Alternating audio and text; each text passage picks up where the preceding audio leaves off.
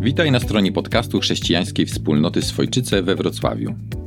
Każde rozważanie, jakie tu zamieszczamy, jest zainspirowane Pismem Świętym, które, jak pisze apostoł Paweł, jest pożyteczne do nauki, do wykazywania błędu, do poprawy, do wychowywania w sprawiedliwości, aby człowiek Boży był w pełni gotowy, wyposażony do wszelkiego dobrego dzieła.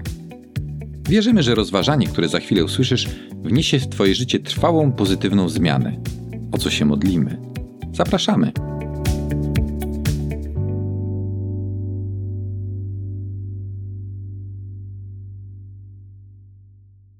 Dzisiaj chciałbym w oparciu o 33 rozdział Księgi Rodzaju przyjrzeć się niektórym wątkom e, tych wydarzeń i zobaczyć, przez jakie rozterki musiał Jakub przechodzić, i mam nadzieję, że będziesz się mógł z tym e, łatwo zidentyfikować. Rozterki Jakuba. Gdzieś przeczytałem taki oto piękny tekst. Posłuchajcie. Jakiś czas temu pisał autor, moi przyjaciele pojechali na Syberię, aby sfinalizować adopcję małego rosyjskiego chłopca. Proces ten ciągnął się przez ponad rok, a w tym czasie wypełnili setki stron różnych formularzy, odbywali dwie podróże do Rosji, wydali tysiące dolarów, uronili wiele łez i modlili się każdego dnia. Aż w końcu wysłali do swoich przyjaciół krótki e-mail. Zaczynał się tak. Cóż, to już oficjalne. Jest nas teraz troje. Aleksandr Aleksandrowicz Meczew, to teraz Edmund Aleksandr Huffman. Dlaczego swój e-mail pisali w taki sposób? Czytamy dalej w tym tekście. Dlaczego nie wprost? Adopcja się w końcu udała, albo Edmund jest wreszcie nasz? Po co zmuszać swoich przyjaciół do wczytywania się te dziwne, dziwnie brzmiące imiona? Bo autor tego tekstu pisze dalej, bo imiona są ważne.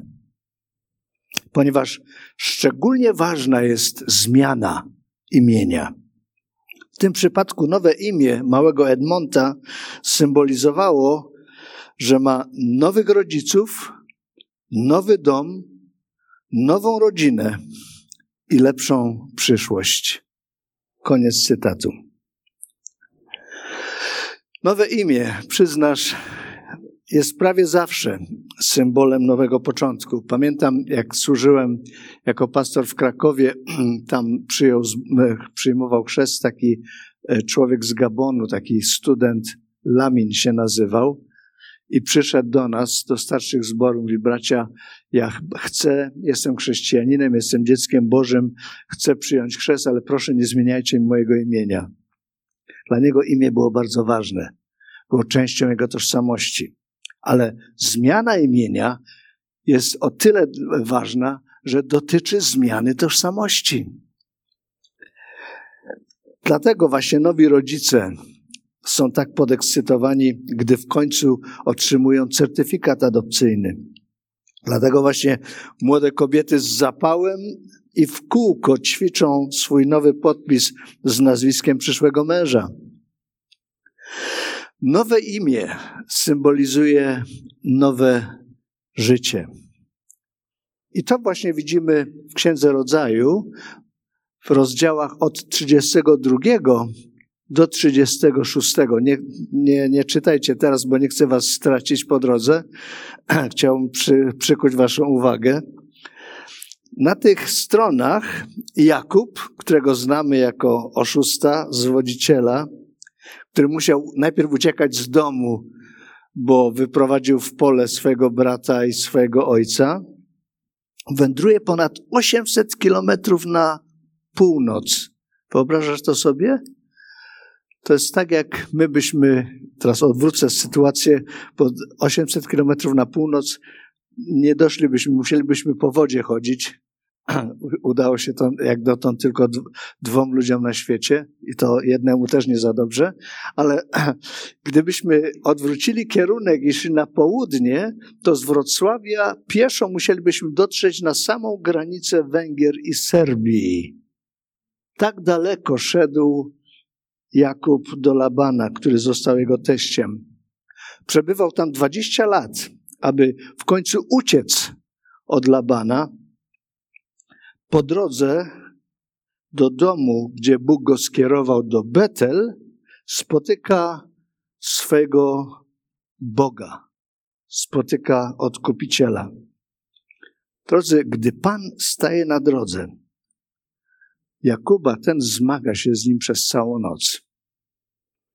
Po tym doświadczeniu jego życie staje się całkowicie i nieodwracalnie zmienione. A jako dowód i symbol tej zmiany życia otrzymuje nowe imię. Już się nie będziesz nazywał Jakub, będziesz się nazywał, pamiętacie jak? Izrael. Zmagający się z Bogiem. Izrael. Wiemy, że Bóg wybrał Jakuba jeszcze przed jego narodzeniem. Mama się o tym dowiedziała, kiedy nosiła wnuki pod sercem. Ale mimo to Pan musiał doprowadzić go do miejsca, w którym spotka się twarzą w twarz ze swoim Zbawicielem. Aby Bóg mógł go przemienić radykalnie i to od wewnątrz. To samo dotyczy każdego z nas. Jeżeli jesteś zbawiony, to dlatego, że podobnie jak Jakub, zostałeś wybrany zgodnie z odwiecznym postanowieniem Boga. Skąd my to wiemy? Chciałbym zacytować pierwsze dwa wersety pierwszego listu Piotra, gdzie czytamy: Piotr, apostoł Jezusa Chrystusa, do wybranych przez Boga, którzy mieszkają na obczyźnie, i tu wymienia pięć e, krain Cesarstwa Rzymskiego. W drugim wersecie czytamy dalej: Bóg Ojciec wybrał was zgodnie ze swym odwiecznym postanowieniem, a Duch uświęcił, abyście byli posłuszni i zostali pokropieni krwią Jezusa Chrystusa. Niech Bóg udzieli wam obficie łaski i pokoju. Kieruje do swoich odbiorców swój list. Również do ciebie. Wiemy doskonale, zwłaszcza jeżeli doświadczyłeś cudu Nowego Narodzenia, wiemy doskonale, że nikt nie urodził się chrześcijaninem. Niektórzy żyją w takim przeświadczeniu, ale to nie jest prawda. Nikt z nas nie miłuje Boga od urodzenia. Raczej z urodzenia i z wyboru jesteśmy grzesznikami. I to tak długo, jak długo będziemy żyli, mimo że mamy nową naturę. Dlatego każdy z nas musi osobiście spotkać Pana, powiemy, twarzą w twarz, aby jego życie uległo całkowicie przemianie, aby, abyś otrzymał tę moc Ducha Świętego, która daje ci siłę do tej przemiany. Chociaż większość z nas po doświadczeniu cudu odrodzenia nie zmienia swojego imienia, pewnym symbolem jest e, w Kościele rzymskokatolickim nadanie nowego imienia w czasie bierzmowania. To jest pozostałość właśnie tego zwyczaju. Każdy z nas musi narodzić się na nowo, tak jak Jakub. Każdy z nas. Spotkanie Jakuba z Bogiem, ich całonocne zmaganie, służy mnie i Tobie jako przykład, jak spotkać Pana co z tego może wynikać? Jakie mamy tego doświadczenia? Zwrot w życiu Jakuba rozpoczął się od kryzysu. Czytamy o tym w 32 rozdziale Księgi Rodzaju. Oto szedł od Labana, dzisiejsza południowa Turcja, na spotkanie Ezawa, który w przekonaniu Jakuba podążał daleko od południa, powiemy dzisiejsze południe Jordanu, tam okolice Petry. Jeżeli e, e, masz mapę przed oczyma, to może sobie umiejscowić to na południe od Morza Martwego. A więc Jakub szedł z północy na południe, Eza wszedł z południa na północ, aby się spotkać, aby bracia się mogli spotkać. I Jakub szedł na spotkanie brata w przeświadczeniu, że ten chce się na nim zemścić. Wyrzuty sumienia są niesamowite, prawda? Mogą kierować Twoim życiem w sposób nieodwołalny. Umocnił się w swoim przekonaniu, Jakub się umocnił w swoim przekonaniu, że Ezaf chce go zabić albo przynajmniej chce go ukarać, kiedy się dowiedział, że jego starszy brat wyruszył z armią 400 ludzi na spotkanie z bratem. No to już wyglądało bardzo poważnie. Znalazł się w pułapce. Za sobą miał Labana, który po 20 latach zwodzenia i oszustwa, powiemy, trafiła kosa na kamień, przyszedł oszust do, do oszusta i oszust go oszukał. 20 lat go oszukiwał, manipulował nim. W końcu Laban zostawił go w spokoju i ten uciekał od niego najdalej, jak się tylko dało. Teraz, kiedy rozmawiał z Labanem i kiedy się rozstali, to to nie było pojednanie. Zdecydowali się na pokojowe współistnienie. Postawili nawet między sobą stele, taki stos kamieni. Powiedzieli, że kto przejdzie koło tego, a będzie miał złe zamiary, niech Bóg go ukaże. To nie jest pojednanie, to jest asekuracja.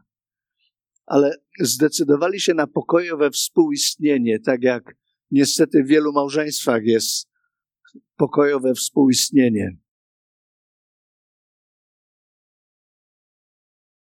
Jakub schodził na południe i utknął między młotem i kowadłem. Bardzo się bał. W 32 rozdziale, w siódmym wersecie czytamy: Wtedy Jakub bardzo się przestraszył i poczuł się osaczony. Dalej czytamy w rozdziale 32, że zrobił to, co wielu z nas robi, kiedy czujemy, że utknęliśmy w martwym punkcie, gdy znajdujemy się w pułapce i ogarnia nas strach. Zaczął się gorliwie modlić. Pan rzucił go sam w środek kryzysu, po to, aby w końcu ten zwrócił się do niego, zwrócił na Boga swoją uwagę. Dotychczas kombinował jak mógł. Bóg mu błogosławił, a on przypisywał to sobie, e, e, przypisywał to wszystko sobie. Teraz, kiedy jest w śmiertelnym niebezpieczeństwie, jak sam uważa, przychodzi do Boga. Mamy takie powiedzenie, jak trwoga. Pułapka, w której się znalazł Jakub, była jego własnym dziełem. On do tego doprowadził. Ale Bóg, go, Bóg to wykorzystuje, aby nauczyć tego pokrętnego człowieka ważnej lekcji. Bóg jej użył, aby go otrzeźwić i wreszcie, aby Jakub mógł poznać prawdę o sobie samym, ale też, aby mógł poznać prawdę o Bogu, jaki Bóg jest. Drodzy, przyznasz, że kryzys, choć nas tak wiele kosztuje, może mieć bardzo pozytywne skutki. Może nawet być wyrazem Bożego miłosierdzia, po to, abyś otrzeźwiał i zobaczył rzeczywistość taką, jaka jest. Być może sam tego doświadczyłeś w swoim życiu. Nie wiem, choroba, utrata kogoś bliskiego, czy sytuacja kryzysowa w rodzinie, albo nawet publiczne upokorzenie. Bóg to wszystko może wykorzystać, aby nas złamać, po to, abyśmy zaczęli zwracać się do Pana szczerze i autentycznie wołać o pomoc do Niego, abyśmy przestali liczyć wreszcie na siebie. Do momentu spotkania z Bogiem do momentu tego zmagania z aniołem przez całą noc Jakub był dumny i arogancki. Pamiętacie jego przemówienie zapisane w 31 rozdziale Księgi Rodzaju, kiedy to Laban go dogonił i sprawdził wszystkie jego bagaże, czując się domen, e, czując dominację nad swoim zięciem, a ten, kiedy już Laban nic nie znalazł, zaczyna arogancko do niego przemawiać. Jeżeli nie pamiętasz tych szczegółów, zachęcam, 31 rozdział Księgi Rodzaju, nie teraz, e, żeby zobaczyć właśnie tę pewność siebie i arogancję Jakuba. Ale dopiero kiedy Jakub znalazł się w poważnych tarapatach, kiedy był przeświadczony, że grozi mu utrata życia albo grozi mu utrata rodziny, gdy uznał, że sytuacja jest naprawdę poważna, szczerze wyznał: Nie jestem godzien. Dziesiąty werset 32 rozdziału. Nie jestem godzien. Właśnie to przekonanie jestem niegodny, a nie powszechna wymówka, którą możemy słyszeć nawet wśród wierzących. Hm, przecież nikt nie jest doskonały. To szczere wyznanie, nie jestem godny, prowadzi ludzi do Jezusa. Prowadzi do ukorzenia się pod mocną ręką Pana. Nigdy się nie nawrócisz, jeżeli nie zdasz sobie sprawy, nie uświadomisz sobie, że jesteś nędznym grzesznikiem, że nie możesz liczyć na siebie. C.S. Lewis kiedyś mówił o doświadczeniu Nowego Narodzenia, porównał to do sytuacji turysty, który wchodzi na szczyt góry i kiedy już staje na szczycie góry, nagle u sobie uświadamia, że teraz potrzebuje skrzydeł, żeby wzlecieć. Sam nie dasz sobie rady. Zdajesz sobie z tego sprawę, że bez Chrystusa utknąłeś i nie masz żadnych szans? Chciałbym skierować naszą uwagę na 33 rozdział Księgi Rodzaju. Tam czytamy o tym, że Jakub, pierwsze dwa wersety, podniósł oczy i zobaczył aniołów. Już jest po pożegnaniu ze swoim teściem, już poszedł e, kilkaset kilometrów dalej na południe i znalazł się nad rzeką Jabbok, nad dopływem e, Jordanu, na, dzisiejszym, na, na terenie dzisiejszej Jordanii.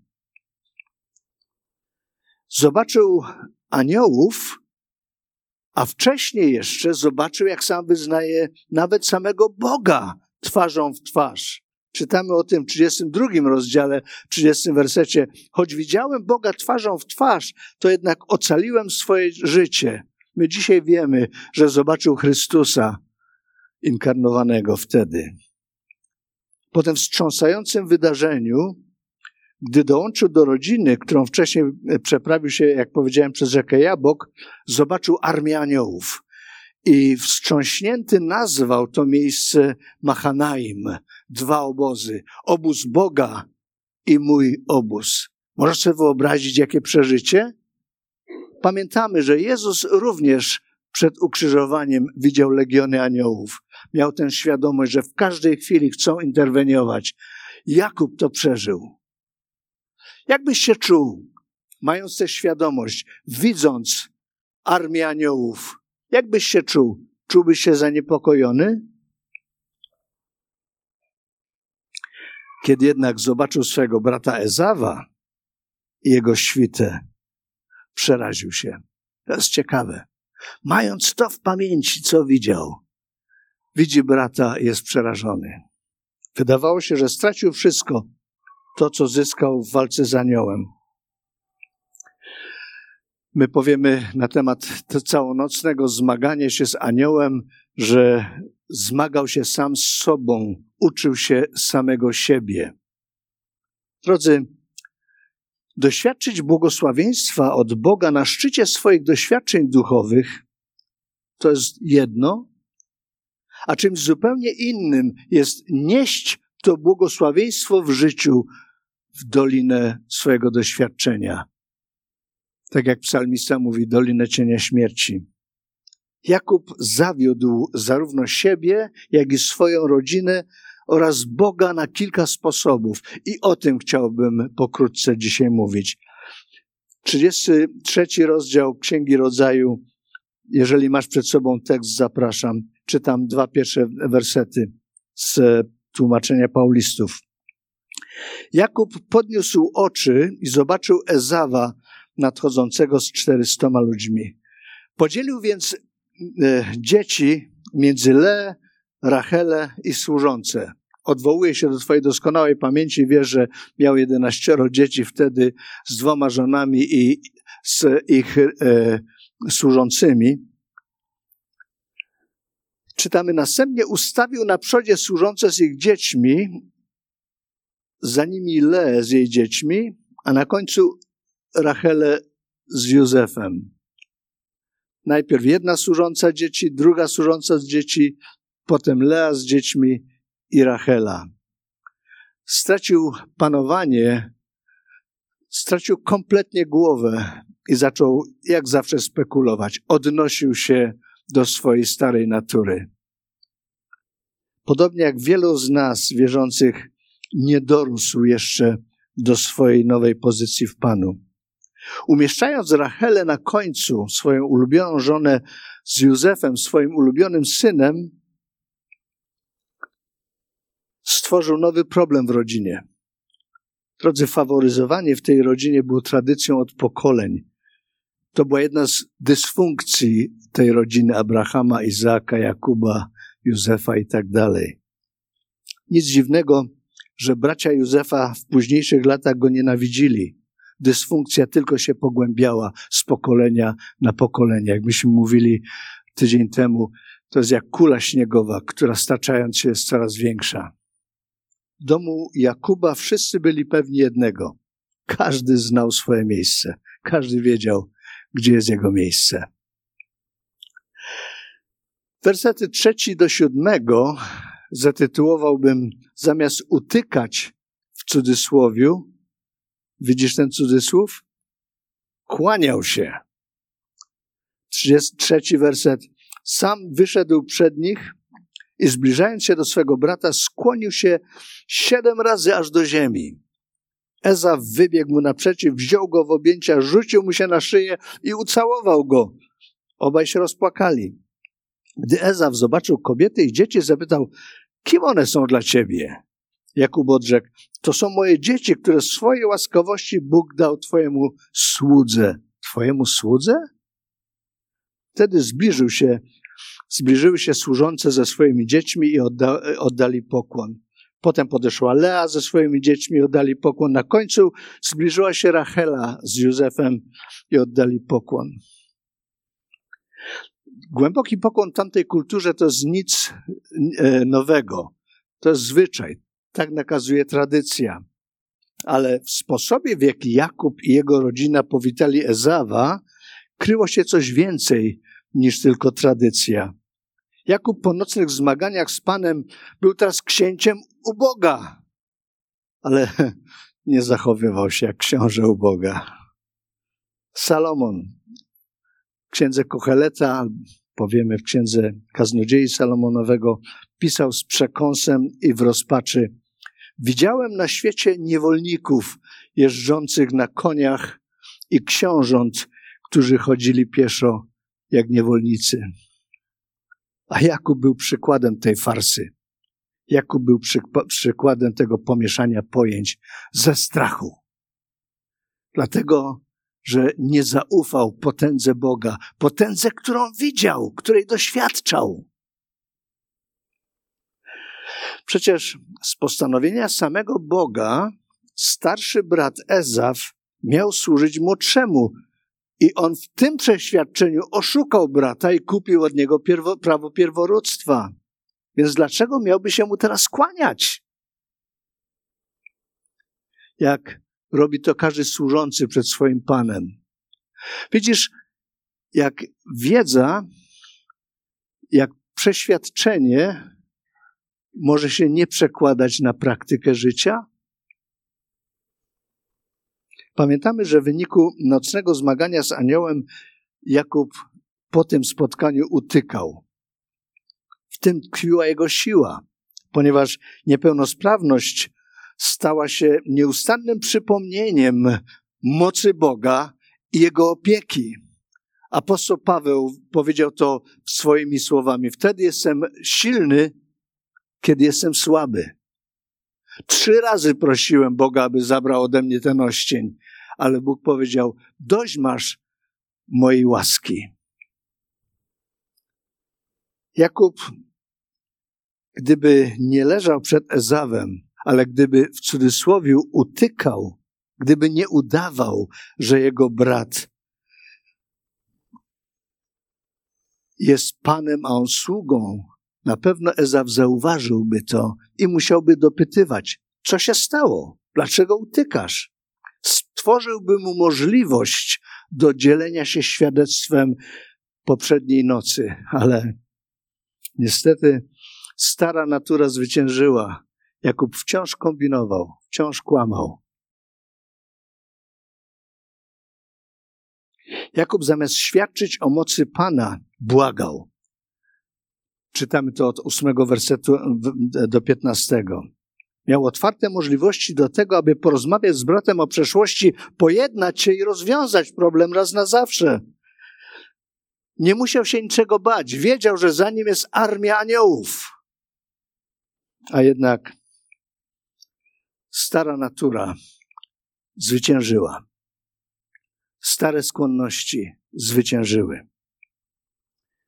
Widział Boga twarzą w twarz, ale nic o tym bratu nie powiedział. Dodał jedynie w dziesiątym wersecie czytamy: Bóg okazał mi łaskawość.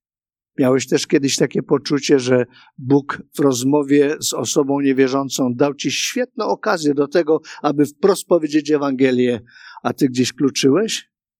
To jest ta sytuacja. Nie powiedział, że ma nowe imię, bo doskonale wiedział, że jeszcze nie żyje w zgodzie z naturą, którą Pan mu dał. Został księciem Boga, ale zachowywał się jak sługa i nędzarz. To jest tragiczne.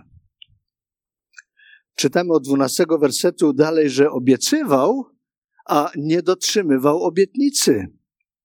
Dwunasty werset dalej. Eza powiedział, poruszony tym wszystkim, zachwycony, ruszajmy w dalszą drogę i chodźmy, a ja pójdę obok ciebie. Mówi, jesteśmy tutaj, nad Jabbok, ruszajmy, pójdźmy na południe, do, w góry Seir, tam gdzie jest moja siedziba.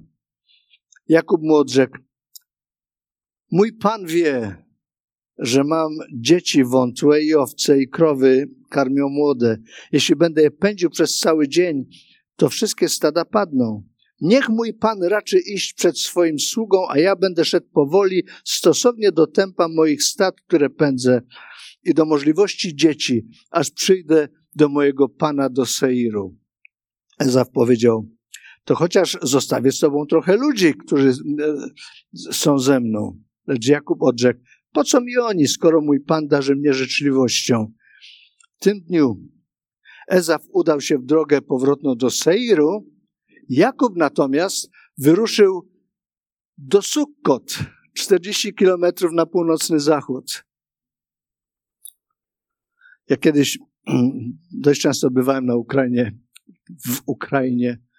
Tam miałem wiele przyjaźni. Któryś ze znajomych mówi, bo wiesz, bo my Ukraińcy myślimy jedno, robimy drugie, a chcemy trzeciego. Se pomyślałem, nie tylko wy, chłopaki, nie tylko wy. Ezaf postąpił łaskawie i zaproponował, że uda się z bratem na południe do swojego domu, do Seir. Jest to miejsce w dzisiejszej Jordanii, jak powiedziałem, na południe od Morza Martwego, w okolicach Petry.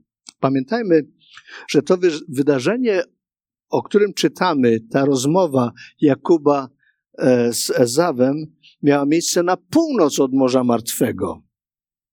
Siedziba Ezawa była oddalana jakieś 130 kilometrów na południe.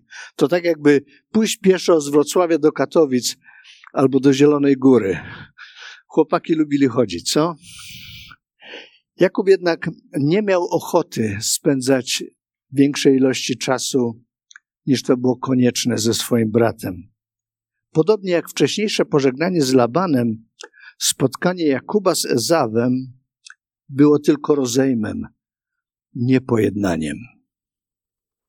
Zdarzyło ci się to kiedyś, że spotykałeś się z, ze swoim winowajcą albo z osobą, którą ty ciężko doświadczyłeś i do dzisiaj nie jesteś w stanie się pojednać, tylko żyjesz na takiej zasadzie, fajnie, że jest.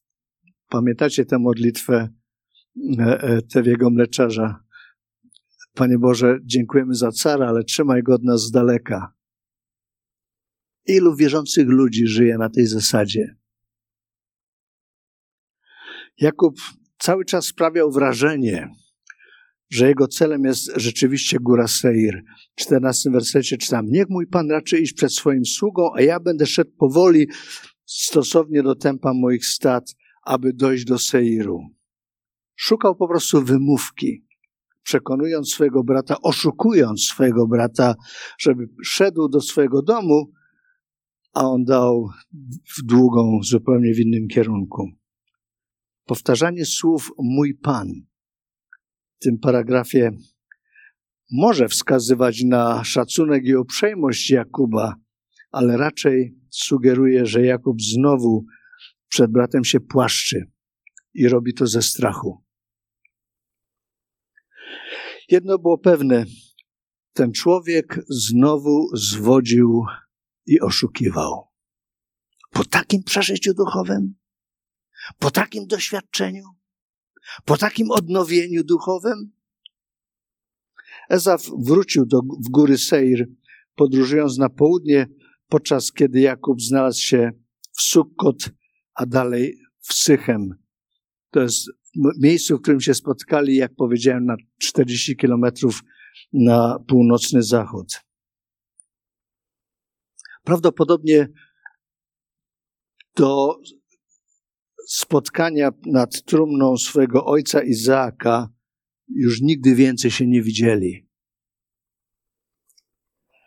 Drodzy, widzimy tutaj dość niejednoznaczną, pokrętną postać człowieka, który z jednej strony był blisko Boga, a z drugiej strony dawał się wypuszczać w swoje naturalne nawyki. Ale wiesz co? Jakub jest obrazem każdego z nas, każdego wierzącego. Cud odrodzenia nie zmienia w magiczny sposób naszych starych nawyków, naszego starego sposobu myślenia, naszych starych strachów.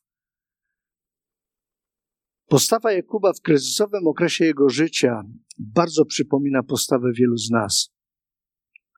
Jakub wpadł w panikę, kiedy czuł się zagrożony. Stojąc wobec poważnego ryzyka, boryka się z rozterkami. Między wiarą a strachem. Między zaufaniem Bogu a kombinowaniem i działaniem na własną rękę. Między błaganiem Boga o pomoc i to przez całą noc, aby następnie zachowywać się tak, jakby Boga w ogóle nie było. Ktoś pięknie napisał: To nie kryzys kreuje człowieka, ujawnia jedynie, z jakiej gliny jest ulepiony. Jeśli masz tak jak patriarcha Jakub, nie udawaj, że wszystko jest w porządku. Nie wstydź się swojego kryzysu czy swoich strachów. Powiedz o tym Panu i powiedz o tym najbliższemu otoczeniu, do którego masz zaufanie. Oczekuj wsparcia z ich strony. Nie kreuj się na nie wiadomo jak wierzącego człowieka w cudzysłowie. Nie musisz przed nikim udawać, że nie masz problemów. Bądź autentyczny, tak jak czytamy w Ewangelii Mateusza historię ojca, który przyprowadził swojego syna epileptyka do Jezusa i kiedy Jezus oczekiwał od niego wiary ze strony ojca, ojciec mówi: Wierzę, uzdrów mnie z mojej niewiary. Pomóż mi moim niedowiarstwu. I to jest lekcja, do której chciałbym Cię zachęcić po dzisiejszym studium krótkim życia Jakuba. Wiem, jaki był koniec historii tego młodego epileptyka, który został uleczony przez Jezusa. Drodzy, z postawy patriarchów, z postawy Jakuba, o którym dzisiaj mówimy, możemy się wiele nauczyć. Nie musisz ich powielać, tych wszystkich błędów, które spadają na ciebie, albo nie musisz ulegać presji, która jest taką normalną, codzienną, ale możesz, ucząc się z postawy Jakuba, wyciągać wnioski i podejmować odważne decyzje, aby robić inaczej. Z ich błędu uczmy się autentyczności. Bądź autentyczny. Amen. Gdy w Twoich uszach brzmią jeszcze słowa rozważania, zachęcamy Cię, żebyś w krótkiej modlitwie zwrócił się do Boga, aby utrwalał swoje słowo w Twoim codziennym życiu. A jeśli jesteś zachęcony, aby nawiązać głębszą relację ze Stwórcą, zwróć się do Niego w prostych słowach, zapraszając, aby stał się Twoim Panem i przejął stery Twojego życia. Zapraszamy Cię, abyś nas odwiedził na niedzielnym nabożeństwie, jeśli jesteś z Wrocławia lub okolic.